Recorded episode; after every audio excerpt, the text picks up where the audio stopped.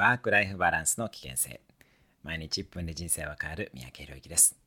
65歳から挑戦して生まれたケンタッキーの話からの何歳からでも遅くない。ということを真に受けないでください。20代でついた差が一生埋まらないのはやりきった者同士が30代になってから最強のチームを作るからです。ワークライフバランスなどと言っている人は相手にされません。人生は先行逃げ切り型が一番賢いのです。20代でワークライフバランスと言っている方は一生バランスが取れない可能性が高いです。40代以降でワークライフバランスを達成している人は20代で突っ走った人。ただ20代での突っ走り方を40代でも同じように続けてしまうと体や家庭を壊すことになります。